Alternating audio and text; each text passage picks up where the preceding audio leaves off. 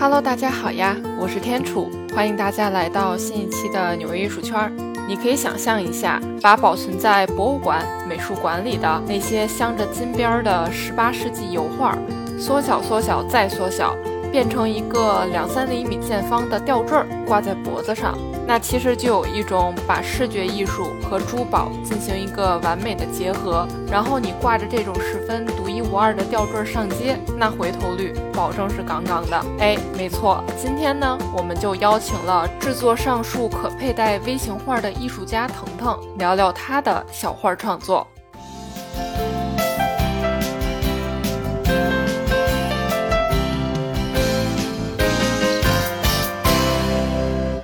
首先，我们欢迎在纽约工作和生活的国际青年艺术家腾腾做客纽约艺术圈儿，呃，来跟听众朋友们分享你艺术珠宝创作的故事。我们可以这么说哈，具体的说法，我觉得就是他这个作品怎么叫，我觉得可以让腾腾一会儿艺术家亲自来为我们解密吧，算是。好了，那就首先先请腾腾和纽约艺术圈的听众朋友们打个招呼吧。Hello，大家好，我是腾腾。我是在纽约的一个艺术家，那我是二零一五年底来纽约的，然后那个时候来是读研究生。在来美国之前，我本科是在西安美院读的油画，然后其实我在国内也读过一个研究生，当时是北京服装学院的，也是 Fine Art 油画，呃，所以其实我就是那种从小学画画，然后考美院，去北京上的那个什么艺考班，跟大多数艺考生有点像吧。后来来纽约以后，一开始选的志愿是 SVA，呃，也是 Fine Art，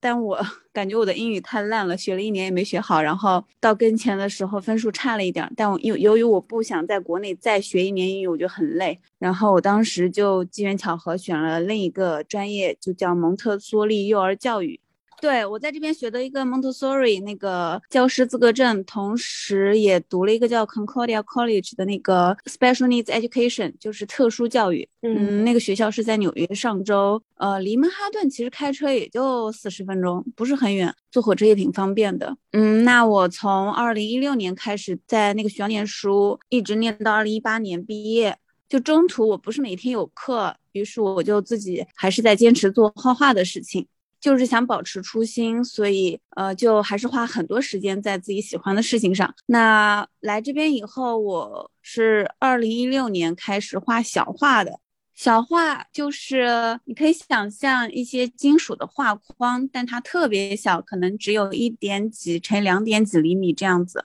就像你在博物馆里面看到那些画框，把它缩小，缩小到一到两厘米的样子。然后这些画框各种形状都有，像我目前设计的有几十款画框，有方形的，那是我最早设计的，然后还有圆的配珍珠的，也有椭圆的，嗯，还有一些胸针，然后材质也是什么材质都有尝试。比如说我最早会设计一个十八 K 金的，然后做很好的模具，去把它复刻成银的或者合金的。那合金的可能就用于 workshop 教大家来画这样子。那机缘巧合也是，我当时住哥大附近有一个呃室友，我们就短暂的住了一个月。后来他是学金融的，他就去了英国的一个银行工作，所以我就想给他送一个特别的礼物。嗯，然后找了找我自己身边的东西，我发现一个小的物件。是我以前在那种就是那种古着店买的，然后我就在上面给他画了一个小画送给他，然后我发朋友圈就有人问，哎，这个好好玩，可不可以就是帮我画一个之类的？其实就是一个很自然的、很轻松的开始。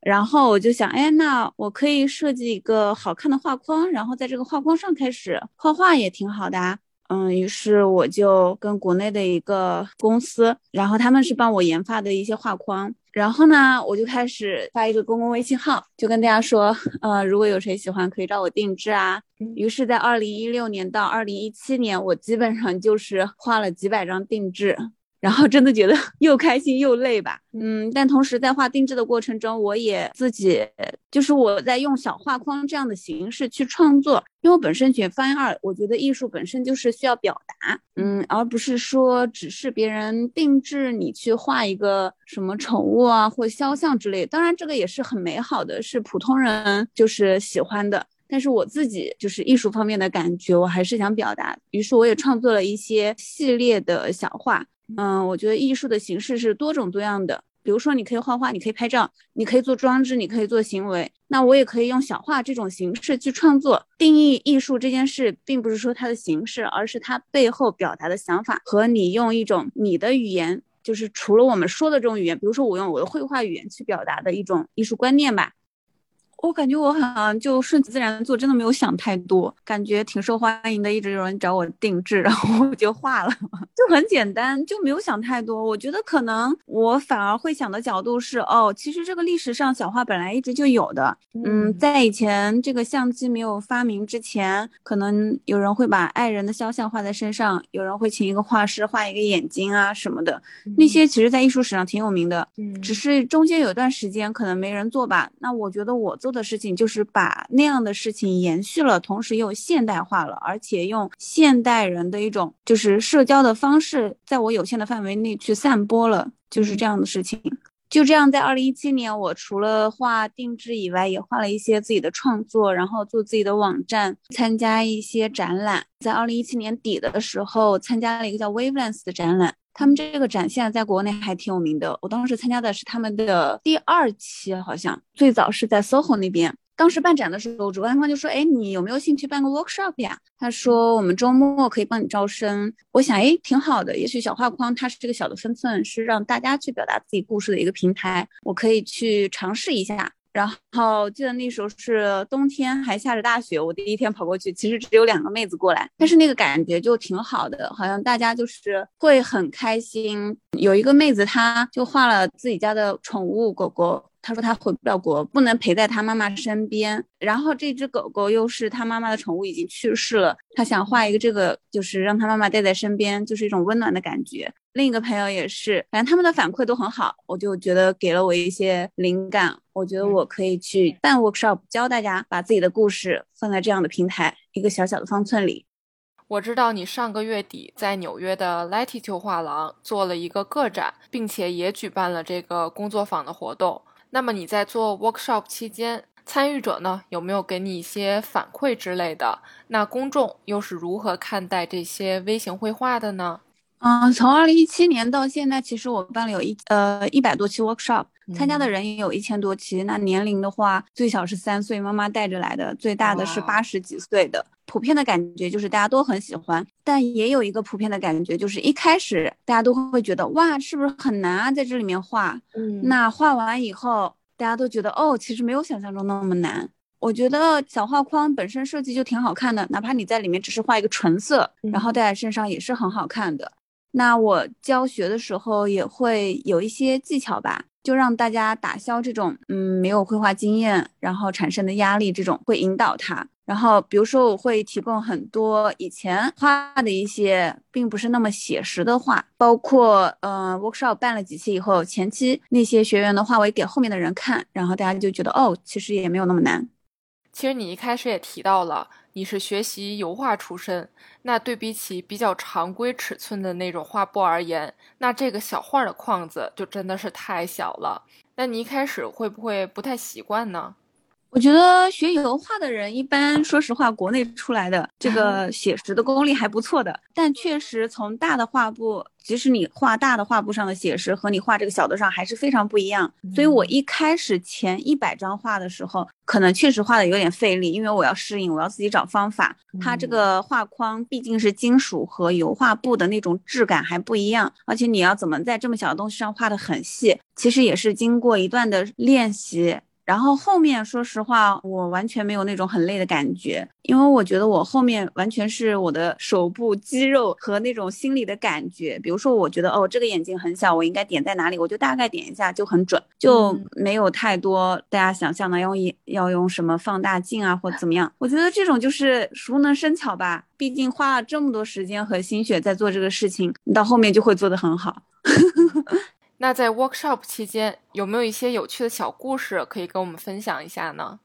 那有太多这样的故事了。我记得我在那个皇后区博物馆办嗯 workshop 的时候，当时一百多个人来，然后有一个白人奶奶，她画了一个抽象的画，里面有一些色彩。我就问她：“你画的这是什么？”她跟我说：“这是纽约消失的春天。”我说：“为什么这样？”她说：“纽约春天太短暂了。”冬天太长了，他就想要春天的那种暖暖的感觉，可能他的那些抽抽象的点就是春天开出来的花，我觉得还挺有趣的。他如果不跟我说，我就不知道这幅画后面的故事，但他一说，我就觉得哇，这画背后就有这个对，就是纽约的春天太短了，冬天太漫长了。就是你刚一说这个点，我说嗯，懂的人都懂。对，尤其在纽约生活的人。然后还有一些故事，还有一个爷爷他。当时在这个花框上写了一个“天道酬勤”，然后他的 partner 画了一个那个嗯菊花，就是中国古代那种宣纸上的那种菊花。然后我感觉他们年龄都有八十多岁了，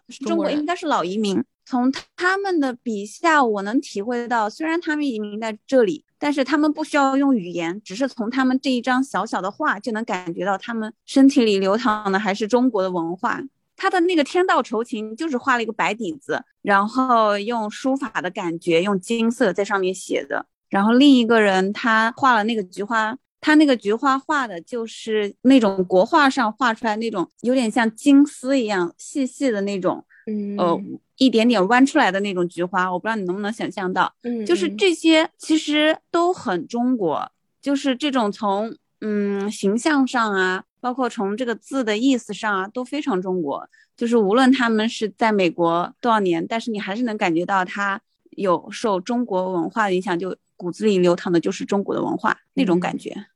那这些精致的画框你是怎么做出来的呢？你是特别去设计过它吗？我是先画了一个那种素描草图，嗯嗯，然后凡世的团队有专门的三 D 呃设计师，然后他们帮我转成三 D 的，然后打印，然后最后如果形状没有问题，我们就会下工厂去做，大概是这么一个流程。我你刚刚说的那个 reference 就是这画框本身就是怎么样？其实说实话，这些画框因为它毕竟是画框，呃，而且我目前 focus 的重点是里面有一个。方寸可以让大家画画，所以在画框的边缘上，我设计的是，呃，还是比较没有特别的，就是标新立异，也不能这么说吧，我也不知道怎么说，反正就是我可能我设计的点就是好看一点，简单一点，但是也没有什么特别 reference 吧。这种画框就是从小长到大，身边都是画框，画一张画你就出去就得去裱画，就是这些画框就没有想太多，就信手拈来。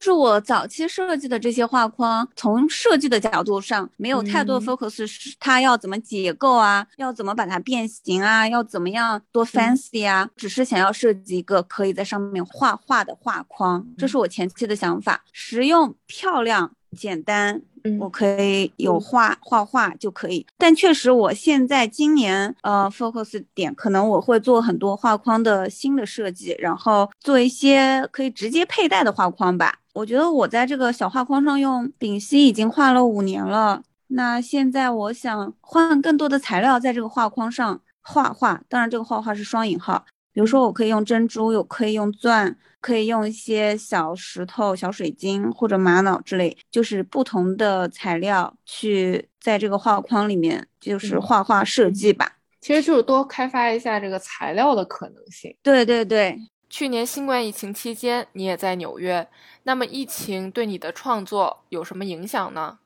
疫情对我影响还是有的，定制偶尔还是有人来找吧。Workshop 确实疫情以后，嗯，几乎没开过。我只记得去年跟那个 Mano Coffee 合作了一两次。另一个影响，我觉得就是也算好的影响，就是因为我的 workshop 停了，然后我有更多的时间去想自己要做什么，所以我现在想做一个自己的饰品品牌，以画框为元素的各种有趣的饰品吧。所以我最近在设计新的东西，但是还是着重于定制吗？还是不是定制了？就不是定制了，就没有画了。我觉得画是我这个品牌的一条线，是我最早的基因。嗯，但未来的话，我想做一些更多更有趣。也不算更有趣吧，就更多的尝试。那你平常会佩戴你的这些东西出门吗？就是你设计的这些小画儿。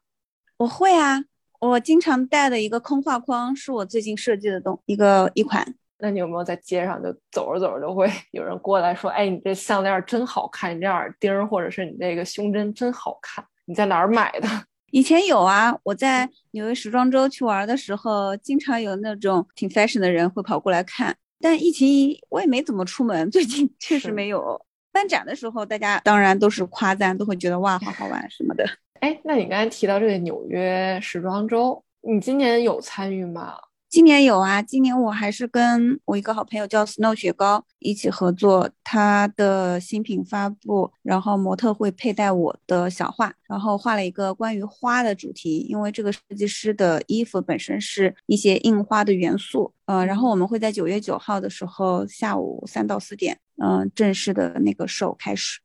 我还记得哈，我在展览上除了见过你的小画之外，还见过一个超级小。其实就是跟你的小画尺寸一样，就是那么一本小小的、厚厚的一本小书，就跟一个小方墩儿似的。那里面呢，其实就是好几百张你画过的小画。我觉得这个真的很有意思。二零一七年有一个个展。在 Flux Factory LIC 的一个艺术家驻地，那是我在纽约第一个个展，我很重视，所以呃，我就想给我的作品做一个画册。当时想的就是，呃，我的画很小，如果做一本大书就不一定有特点，我就想把它保持一个原画本身的那个尺寸。所以呢，我就把呃以前画的那个两三百张画，就是请一个书籍装帧设计师，然后一起讨论设计了这样一个小小的画册。就是你看那本画册的时候，翻进去，你会觉得虽然它很小，但是你所有的注意力都会在这个小画上。嗯，今天特别开心，可以邀请到艺术家腾腾来做客纽艺术圈。今天的节目就这样啦，然后我们一起跟听众朋友们 say 个拜拜吧，拜拜！谢谢大家花时间来听，尤其是听到最后的朋友们，好，拜拜。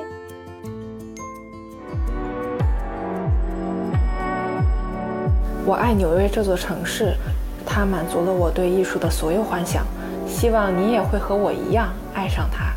这里是纽约艺术圈，我是天楚，我在纽约。